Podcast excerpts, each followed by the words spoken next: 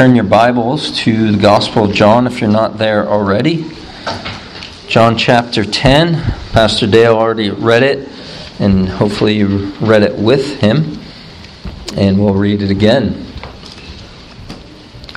John chapter 10. This is uh, in the middle of a conversation Jesus is having with the Jews as John described them. The conversation starts back in verse 22. In fact, to set a little bit of the context, let's, let's go back to verse 22. We'll read. It's a longer section, but I think you guys can do it. Verse 22 At that time, at the feast of dedication, at the time of the feast of dedication took place at Jerusalem, it was winter. And Jesus was walking in the temple in the portico of Solomon. The Jews then gathered around him and were saying to him, How long will you keep us in suspense? If you are the Christ, tell us plainly. Jesus answered them, I told you, and you do not believe. The works that I do in my Father's name, these testify of me, but you do not believe because you are not of my sheep. My sheep hear my voice, and I know them, and they follow me. And I give eternal life to them, and they will never perish, and no one will snatch them out of my hand. My Father, who has given them to me, is greater than all, and no one is able to snatch them out of the Father's hands. And then the verse we'll pick up on this morning I and the Father are one. The Jews picked up stones again to stone him. Jesus answered them I showed you many good works from the Father. For which of them are you stoning me? The Jews answered him For a good work we do not stone you, but for blasphemy, and because you, being a man, make yourself out to be God. Jesus answered them, Has it not been written in your law, I said, You are gods? If he called them gods to whom the word of God came, and the scripture cannot be broken, do you say of him whom the Father sanctified and sent into the world, You are blaspheming because I said, I am the Son of God? If I do not do the works of my Father, do not believe me. But if I do them, though you do not believe me, believe the works, so that you may know and understand that the Father is in me and I in the Father. Therefore, they were seeking again to seize him, and he eluded their grasp. And he went away again beyond the Jordan to the place where John was first baptizing, and he was staying there. Many came to him and were saying, While John performed no sign, yet everything John said about this man was true. Many believed in him there. This is God's word. Let's pray. Lord God Almighty, we again come before you and we ask for the illuminating power of your Spirit to give us understanding into this ancient text, this, these ancient words, which are tremendously relevant for us today. And so, Lord, I pray that you would give us understanding and also give us all a heart of faith to believe what you have said. In Jesus' name, amen. It was approximately the year 325 AD. A council was convened under the order of the emperor, the Roman Emperor Constantine, and it would become known as the Council of Nicaea. It was a church council to get together all the different church leaders because there was a controversy that existed in the church. There was a controversy that existed because of a man who would become known as a heretic by the name of Arius. Arius was teaching that Jesus was not of the same substance as God, but that he was of a similar substance as God. He was kind of a lesser kind of a God, and this would become known as Arianism.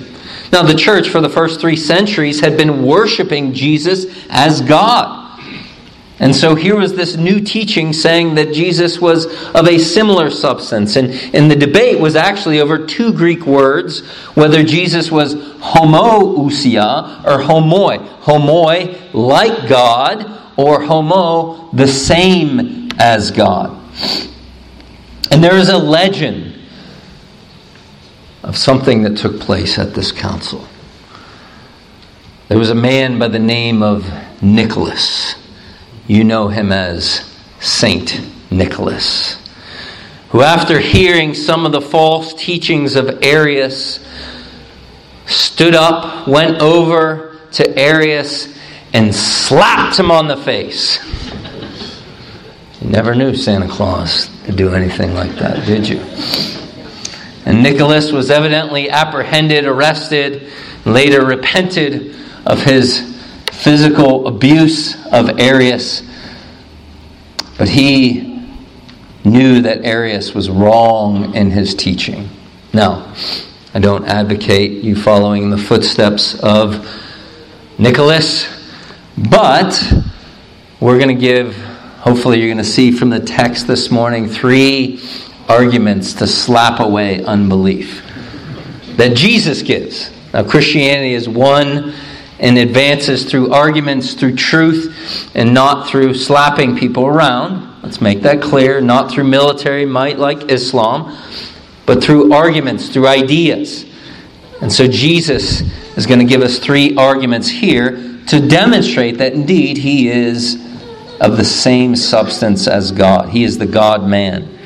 The first is the words of Jesus. And uh, that Jesus' argument here, he lays it out in his own words. Look at verse 30. Jesus says, I and the Father are one.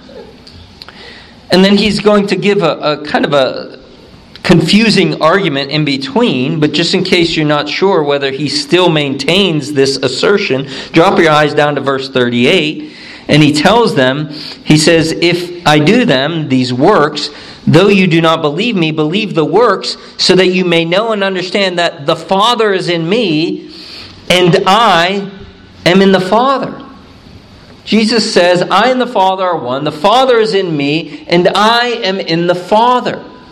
This is a tremendous claim here for Jesus to say, I and the Father are one. Now, some would contest what Jesus is just saying. Well, I and the Father, we're, we're on the same page. I, I, I do what the Father tells me. But it's far more than that. And the Jewish people understood it was far more than that because of how do they respond. How do they respond in verse 31?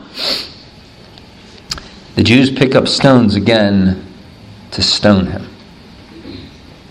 They pick up stones to stone him because they understood exactly what Jesus was saying by that.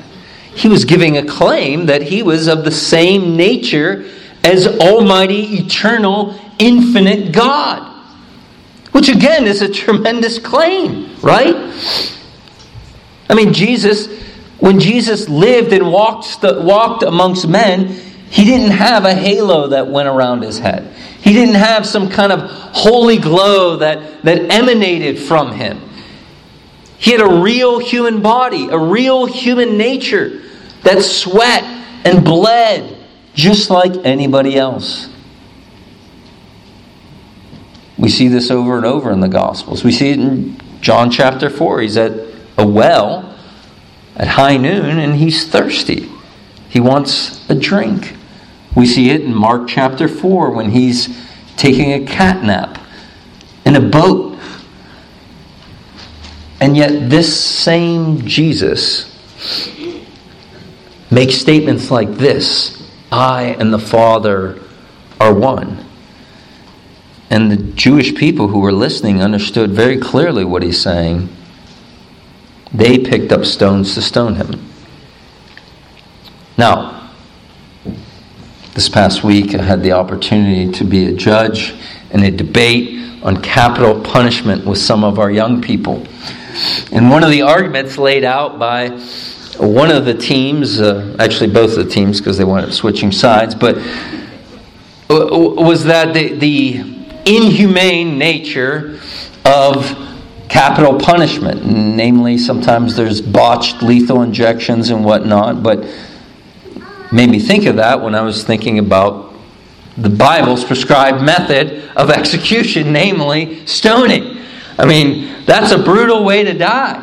I mean, to have large rocks thrown on your head until you're dead. Now, but keep in mind here, this crowd and them picking up and carrying stones. So this is in the Solomon's porch here on the east side of the temple here, they probably would have had to gone some distance carrying these large stones. And so you can just imagine as Jesus is talking here, these young men grabbing these large stones, picking them up and getting them ready to crush Jesus' skull. Also, you need to understand this mob wasn't exactly exactly interested in due process here. This was a mob. It, it, made me think of you might have seen not long ago videos surfacing of Rand Paul and his wife coming out from the Republican National Convention, and they were surrounded by a mob of BLM peaceful protesters. well, peaceful protesters in our day and age, right? Who, who wanted his head on a platter. And I mean, it's, it's a horrifying video to watch. Seeing him there with his wife, and I think there was one or two police officers and hundreds of people who want this guy's head on a platter. Uh, this is something of what Jesus was dealing with here. These people were plotting the murder of Jesus as he's talking with them. And notice Jesus amazingly cool, calm, and collective. They want him dead. They're picking up stones to stone him because they understand that his claims, if they're not true, and indeed, in a sense, would be blasphemous. A human being claiming to be God? And yet, Jesus is going to lay forth an interesting argument here. Verse 32, but before he gets there, in verse 32, Jesus answered them I showed you many good works from the Father. For which of them are you stoning me? Now, th- this is almost humorous, right? You know, you know, what was it? Was it was it that time when I was teaching and everybody was hungry in John chapter 6 and I and I multiplied all that food. What a wicked thing I did. Creating all that food to feed all those people and, and the bread and the fish. I mean, what a dastardly deed. Or perhaps it was, you know, that, that guy in John chapter 9 who wasn't able to see and was evidently a, he was a beggar from his youth and what what a cruel thing I did when I gave him his sight. Or, or, perhaps it was, was the, the man who came to me, the nobleman whose son was in the throes of death, and he's begging for me to heal him. And, and I spoke the word, and immediately he was well. What a vile thing I did. Certainly, it was a capital crime. Jesus is dropping a little sarcasm here on them. And so, how do they respond in verse 33? The Jews answered him, For good work we do not stone you, but for blasphemy, because you, being a man, make yourself out to be God. So they get very specific with the charge. The charge is not related to the things that Jesus did, the miracles, the healings, the amazing acts of supernatural that only God Himself could perform or enable somebody to perform. They're saying, not because of any of that, but it's because of this. You, a mere man, make yourself out to be God. Now, I can't help but think that John the apostle, the author of this gospel, is winking at us here. Sometimes authors do that as they're writing, they're winking at us. They're saying, Did you get that? John specifically records this because remember how John started the Gospel of John. In the beginning was the Word, and the Word was with God, and the Word was God. He was with God in the beginning.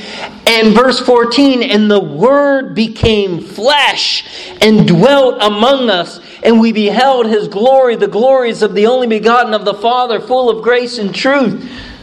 In other words, the way in which John starts this gospel is God becoming man. And their accusation is you're a man and you're making yourself to be God. John's saying you got it backwards.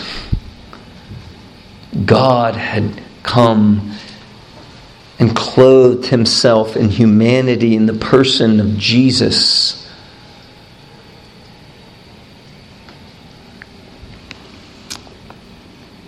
Verse 34. You can just imagine the, the tension escalating here. You can imagine, even as they utter these words, you being a mere man, make yourself out to be God. You can imagine red faces and bulging veins out of the neck. Again, remember, they got stones ready to kill Jesus. They are not happy with him. And yet, Jesus it would appear quite calmly is going to slap them with an argument. Verse 34 Jesus answered them, Has it not been written in your law, I said, You are gods? If he called them gods to whom the word of God came and the scripture cannot be broken, do you say of him whom the Father sanctified and sent into the world, You are blaspheming because I said, I am the Son of God? Now, if you're using a translation that gives you tips for when the Old Testament is being quoted, then you have a little bit of help here. For, for instance, if you're using the New American Standard, you will realize that in verse 34, when it says, uh, I said you are gods, it's all capital letters. That's how the New American Standard designates a citation from the Old Testament.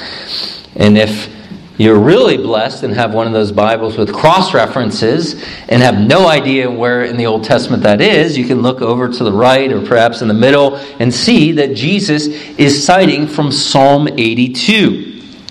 And so it might be helpful for us to go back to Psalm 82 to understand a little bit of the context of what Jesus is quoting here. The book of Psalms is right in the middle of your Bible as far as the pages go. Psalm 82, it's a psalm of Asaph, same author of Psalm 73. It's not that long of a psalm. I think we can read the whole of it. A psalm of Asaph. God takes his stand in his own congregation. He judges in the midst of the rulers. How long will you judge unjustly and show partiality to the wicked? Vindicate the weak and the fatherless. Do justice to the afflicted and the destitute. Rescue the weak and the needy. Deliver them out of the hand of the wicked. So, what we have thus far in the psalm is God taking his stand in the midst of his people, him indicting the leaders indicting them about unjust judgments, about being wicked, showing partiality, evidently, maybe even taking bribes when they're rendering their judgments. They're not caring for those who are weak and vulnerable, the orphan and the widow. And then in verse 5. They do not know, nor do they understand. They walk about in darkness. All the foundations of the earth are shaken. I said, You are gods, and all of you are sons of the Most High. That's interesting. God, who's standing in the midst of the assembly, calls these rulers, these judges who are acting wickedly, he calls them Elohim. He calls them gods. Then he goes on to say in verse 7 Nevertheless, you will die like men and fall like any one of the princes. Arise, O God, judge the earth, for it is you who possesses all the nations. so, what's going on here? So, basically, we have the psalm in the Old Testament where God is addressing the leaders, these leaders who Jesus says through whom to whom the word of God came. In other words, they had the revelation of God. They had the Pentateuch, they had the Torah, they had the scriptures, and they were to render judgments based upon the scriptures, and God himself called them gods. And yet they were men.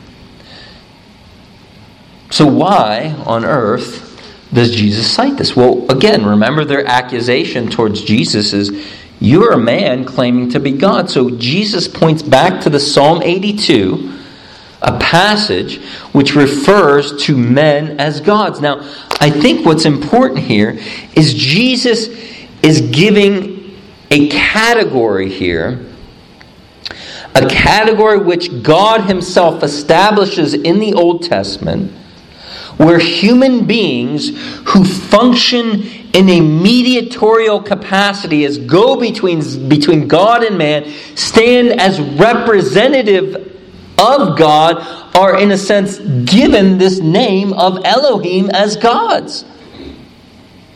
And so Jesus' argument, if you were to put it in a kind of syllogism, the major premise is that Scripture cannot be broken. That's what Jesus says. He says, Your law says this. The Scriptures say this. The Scripture which cannot be broken. It's the Word of God. We agree upon that. And in the Scripture, the minor premise is that the Scripture itself calls human beings to whom God's Word came as gods. Conclusion there is nothing inherently blasphemous and Jesus referring to himself as the Son of God. What Jesus is saying here is you have stones in your hands, but if you're going to be consistent, these stones would have to be used against Asaph in Psalm 82. God Himself, who speaks through Asaph, for opening up this category of some representatives of God as mediators being called gods. S. Lewis Johnson rightly points out, the incarnation is thus shown not to be alien to the spirit of the Old Testament scriptures, and not standing in necessary conflict with the notion of monotheism, rightly understood. To the contrary, it is found in the Old Testament in typical anticipation. Another commentator says princes and magistrates are ordained of God, derive their power from God, act for God, and stand between the people and God. Hence, in that sense, they are called gods. Now, think for us to appreciate this argument, we have to kind of try to take ourselves out of the mindset of thousands of years of celebrating Christmas and the incarnation, right? Because the idea of God becoming man for us as Christians is, is in one sense not that big of a deal, right? It's, it's basic Christianity. But imagine if you're these Jewish people of Jesus' day. And there's always this great chasm between creator and creation, between God, the infinite, eternal substance, and humans. And somebody standing before you saying, I and the Father are one. I am God. I and God am one. That's a shocking statement. And so, what Jesus is doing, he's going back to the Old Testament to say that there is this category of those who are representatives of God as being called gods. And he's using this argument from the lesser to the greater. If we see this in the Old Testament, how much more, as Jesus says in verse 35, I'm sorry, verse 36, how much more the one whom the Father sanctified and sent into the world. Being sent into the world assumes pre existence of Jesus. That he is the eternal one who's sent into the world. He is set apart by the Father, sanctified by the Father. He is the Son of God. How much more does he have the right to be called the Son of God without being charged with blasphemy? So Jesus is here. He's challenging their categories here. Their categories don't allow for there to be someone who is God and man. And again, I think to appreciate this, you just you have to have, to have a conversation with someone who's like a Muslim the notion of God becoming man is, is blasphemous for them.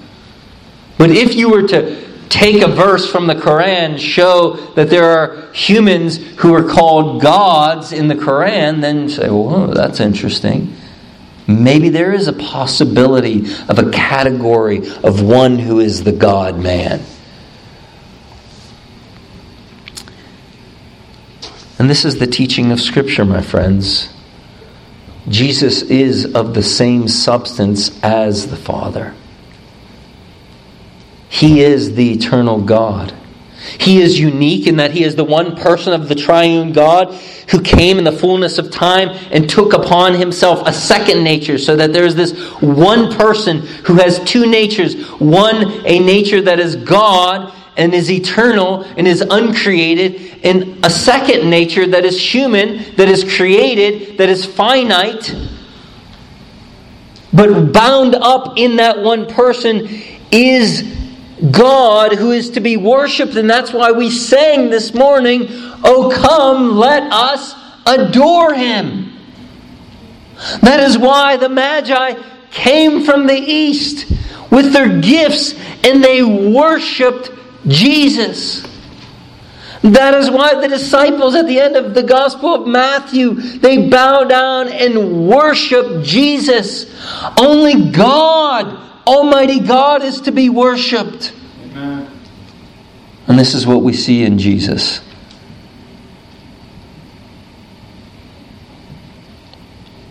One more little nugget I want you to see from the passage.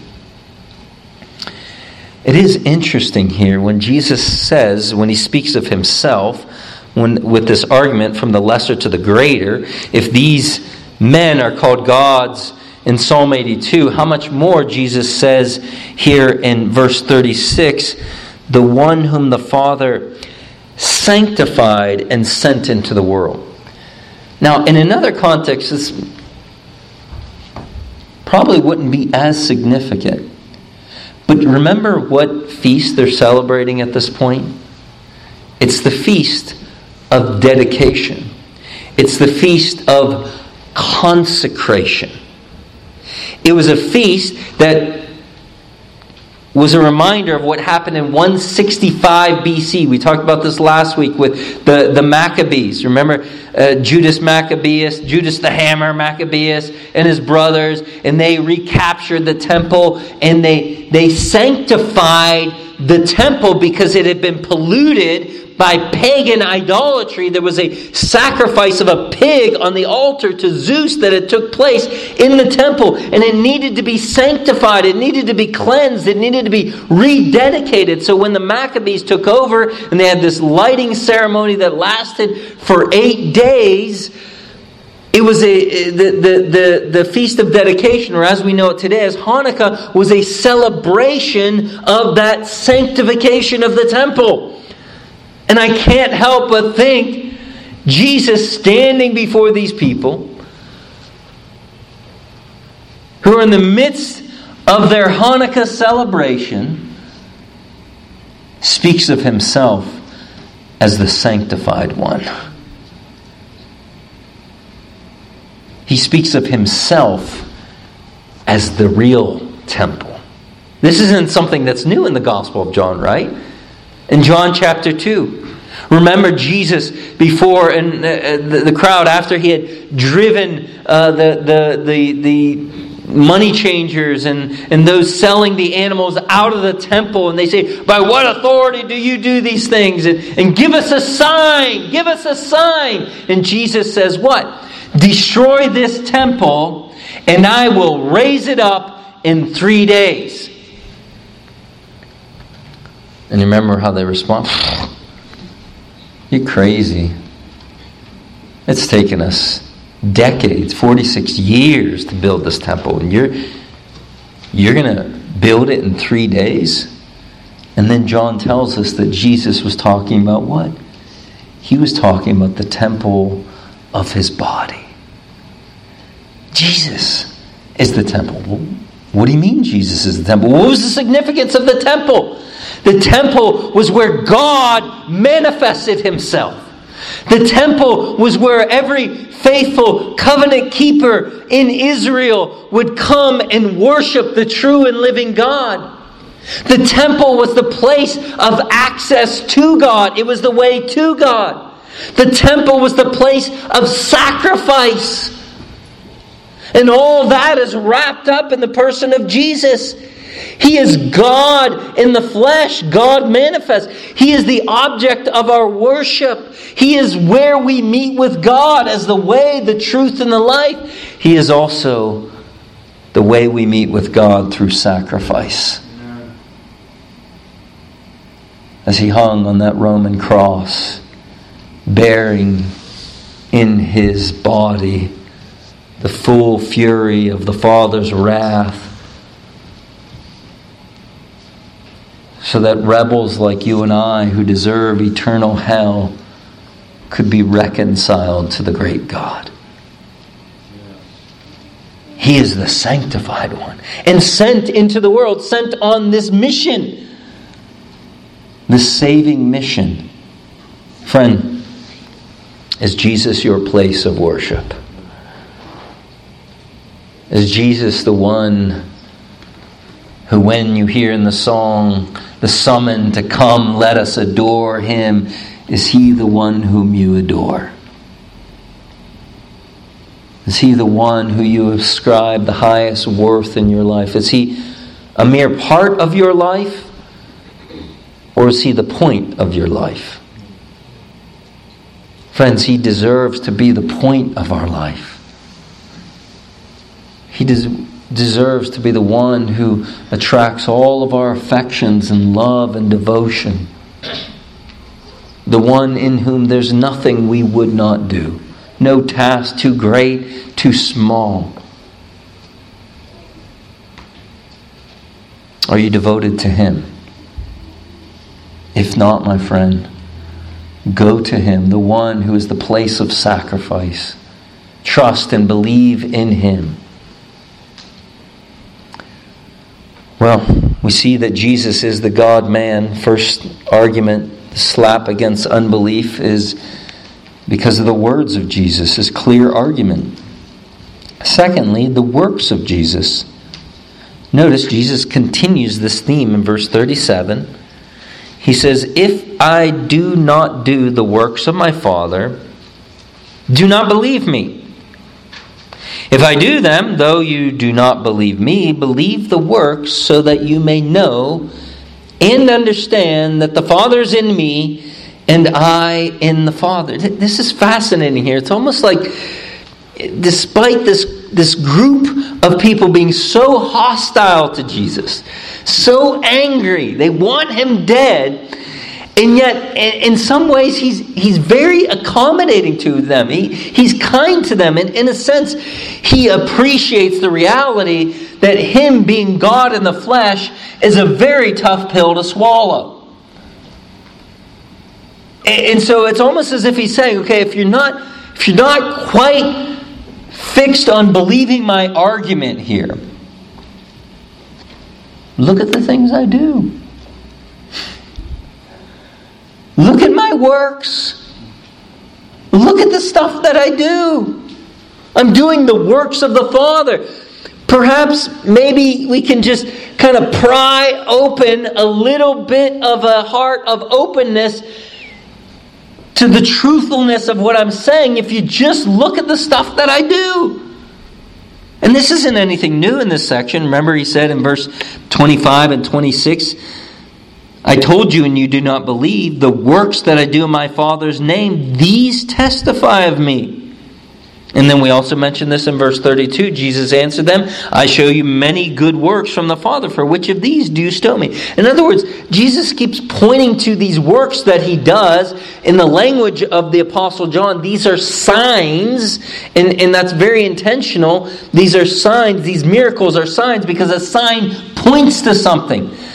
A sign is an indicator, and all the signs of Jesus tell us something about who Jesus is.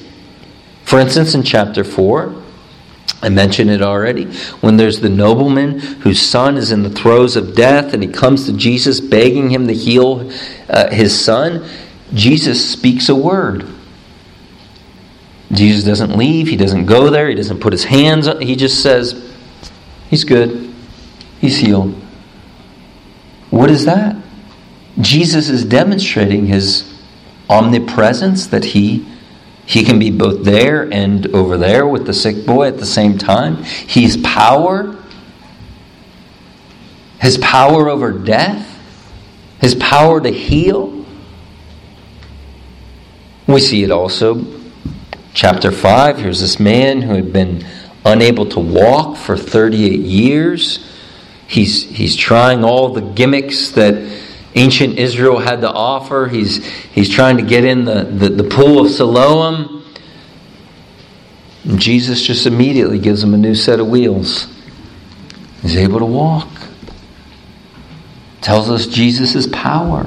And even in that context, remember the objection of the, the, the religious leaders was, You did this on the Sabbath.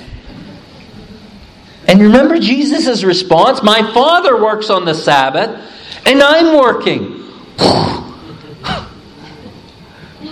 God doesn't take a Sabbath break. I'm God. I don't take a break on the Sabbath. Wow. Again, it's pointing a sign. Believe, Jesus says, look at the works that I do. The works point to who Jesus is. Chapter 6, a creation miracle, right? the feeding of the multitude 5,000 men, maybe 20,000 people to create enough food to cater a meal for thousands of people. Again, it's telling us the same thing that John said of him in, in the prologue that without him nothing was made that has been made. He's the creator. He's the one who's with the Father in the Spirit at the beginning of creation. We see it in chapter 8, 9, the man born blind. Jesus spits into dirt and mixes it up. And again, you can't help but think that as Adam was made out of the dust of the ground, so Jesus is going to create this guy new eyes out of the dirt. And he does it. And so Jesus, in a sense here, again, he, he's kind of accommodating to them and saying, okay, if you're not going to swallow my words right now, look at my works. These point back to my words. Yes, they are intertwined, but, but they give you real, tangible evidence that I am God, a very God. I am of the same substance as the Father. I am who I claim to be. And notice what Jesus says here in verse 38, he says, Believe the works so that you may know and understand. Now, if you have a New American Standard, they're always trying to be as literal as possible. So they have a marginal reading. If you look at the little number one next to know, and it says, Know and continue knowing. It, it, it's actually the exact same word, but the first word is in one tense, and the, the, the, second word, the second know or understand, is in a continual tense. In other words, that you may know, you may understand, and continue in knowing. In other words, believe these works. If you start here and you believe the things that I've done and what they point to about me, you're going to begin to know, and then you'll continue to know and understand more. Jesus is demonstrating tremendous patience here with this very angry, hostile crowd. He wants their hearts.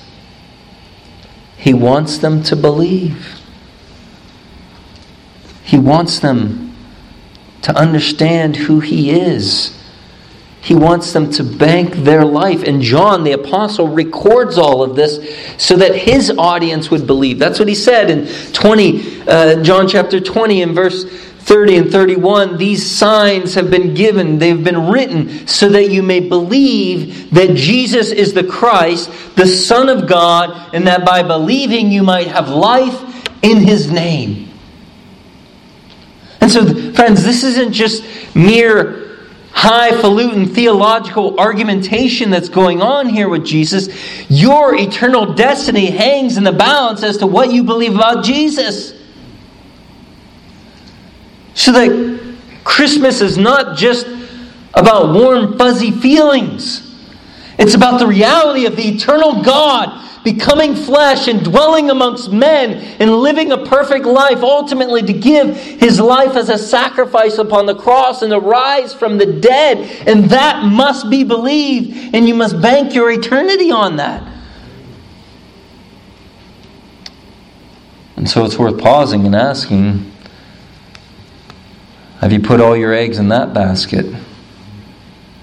Is that what you're banking on for your eternity? And if that is what you're banking on, Jesus ought to be the object of your full throttle devotion and worship. Indeed, we ought to adore him. I hope you understand not everybody believes this.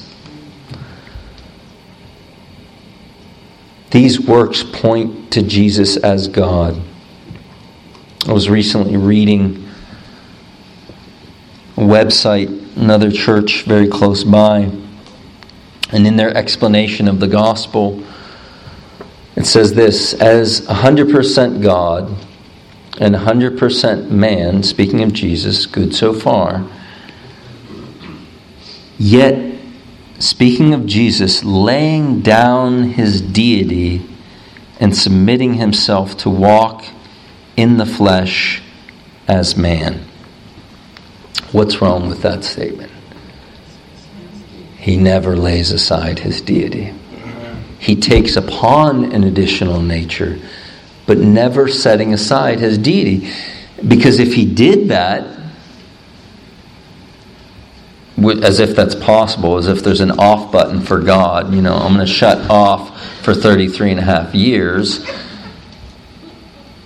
But not only that, Jesus' argument would fold here because he's saying the works that I do point to who I am as God. And so he's not divesting himself of his deity. And the rationale, I understand, that's not so much biblical theology as much as Bill Johnson theology. That's Bill Johnson out of Bethel. That's his argument for why you should be able to do all the miracles of Jesus. Because Jesus only did his miracles as a man because he wasn't God when he was here on earth. And so you should be able to do the same miracles of Jesus as Jesus. But again, Jesus' argument is these miracles prove who I am, not as man, but as God. But then notice verse 39. They were seeking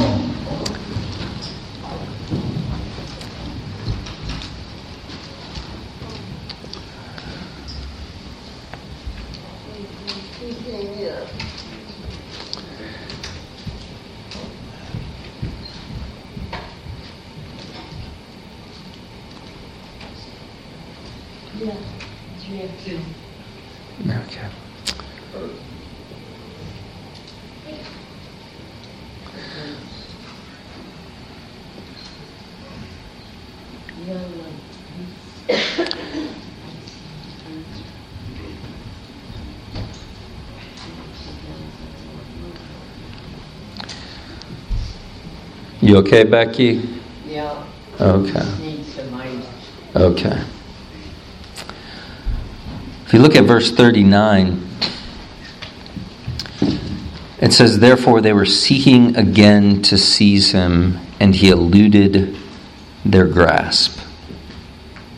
This isn't new in the Gospel of John. This is what we see over and over. We saw at the end of chapter 8, 59. It says they picked up stones to throw at him, but Jesus hid himself again, went out of the temple. Over and over throughout the Gospel of John, remember, Jesus would say things like, My hour has not yet come. Or, or John would record that, that they were unable to, to arrest him because his hour had not yet come. And all this is demonstrating what he said in chapter 10. I think it's in verse 17 or 18 when he says, No one takes my life away from me. I lay it down of my own accord. I have the authority to lay it down, and I have the authority to take it up again. Jesus demonstrates his complete control over the situation. Again, they have stones to try and stone him, but it's this Jesus who is sustaining their very heartbeat as they're in his presence. He's upholding the lives of those who are seeking to kill him, and when he chooses to leave, he leaves because it wasn't yet his time. Oh, he would lay down his life of his own accord. He would lay it down, but not yet. Not yet. And then a new setting comes about in verse 40. And this leads us to our last point.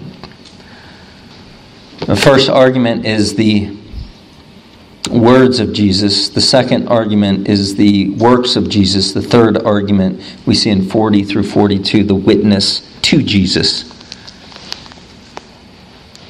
And he went away again beyond the Jordan to the place where John was first baptizing. And he was staying there.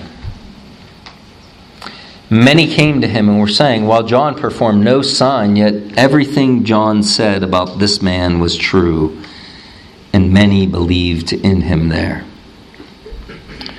So Jesus leaves the hostile crowd and he goes to this area in the by the Jordan River, this place where John John the Baptist was first baptizing. And Jesus stayed there, and many came to Jesus. And they're saying, they're remembering John, who's probably dead at this point. Remember, Herod had his head chopped off. So he's, he's, he's probably dead at this point. And this crowd is saying, everything John said about this man was true. Even though John never did any miracles. Never did any supernatural, but everything he said about Jesus was true. This was the witness of John, the last prophet before Jesus. John's testimony is important throughout the Gospel of John. In the prologue, the introduction to the Gospel of John, verses 6 through 8 in chapter 1, there came a man sent from God You'd almost think it would say his name was Jesus. But it doesn't, does it? There came a man sent from God whose name was John. He came a witness to testify about the light so that all men might believe through him. He was not the light, but he came to testify about the light. In John 1:15, John testified of Jesus, "This was he of whom I said, after me comes one who is of a higher rank than I because he existed before me. He would say, uh, the, thong of whose sandals I am not worthy to untie. In other words, John the Baptist had this exalted view of Jesus that he is the pre existent eternal God. He is the one, he, John would say, I baptize with water, right? But he baptizes with the Holy Spirit. I mean, who baptizes with God, the third person of the Trinity? Except God, the second person of the Trinity. And so, John the Apostle here, as he's recording this, after he's recorded Jesus' argument in the midst of this hostility, he's recorded Jesus' he spoke of Jesus' testimony about his works, and now he points to John, good old faithful John, who some years prior had sowed seeds telling them of the one who would come. And these seeds began to grow and flourish and produce fruit so that when Jesus came back to this area, many were believing. And it's really summarized by John in John 1 12 and 13. Or 110. He came into his own, and his own did not receive him but to all who received him. To those who believe in his name, he gave the right to become children of God. Some didn't believe, they had stones. But some did believe when Jesus goes back to Jordan and John chooses to tell us that they believed based upon the testimony of John the Baptist. That was the first seed that was dropped on their hearts. And what an encouragement, friends, to testify of this Jesus. To tell people to tell people about this great God who's come down to earth. Not the man who makes himself out to be God, but the God who makes himself man. I mean, what God is there? Who would do such a thing? Who would clothe himself among sinners in a human body and die on a Roman cross to serve us rebels? And what better time of year can there be than this time of year? Right? You can get away with a lot more during this time of year than any other time of year because nobody wants to be a ball humbug. And so exploit it. Take advantage of it. Tell coworkers about the true story of the God who became man. Tell friends. And perhaps just like John's testimony, it might produce fruit and people believe. Let's pray. Oh Lord, we thank you for your word that testifies of Jesus. Lord, give us all a heart of faith to adore this Jesus, to worship him, to be devoted to him, and even to testify of him. With love, with compassion, but also with boldness, for your glory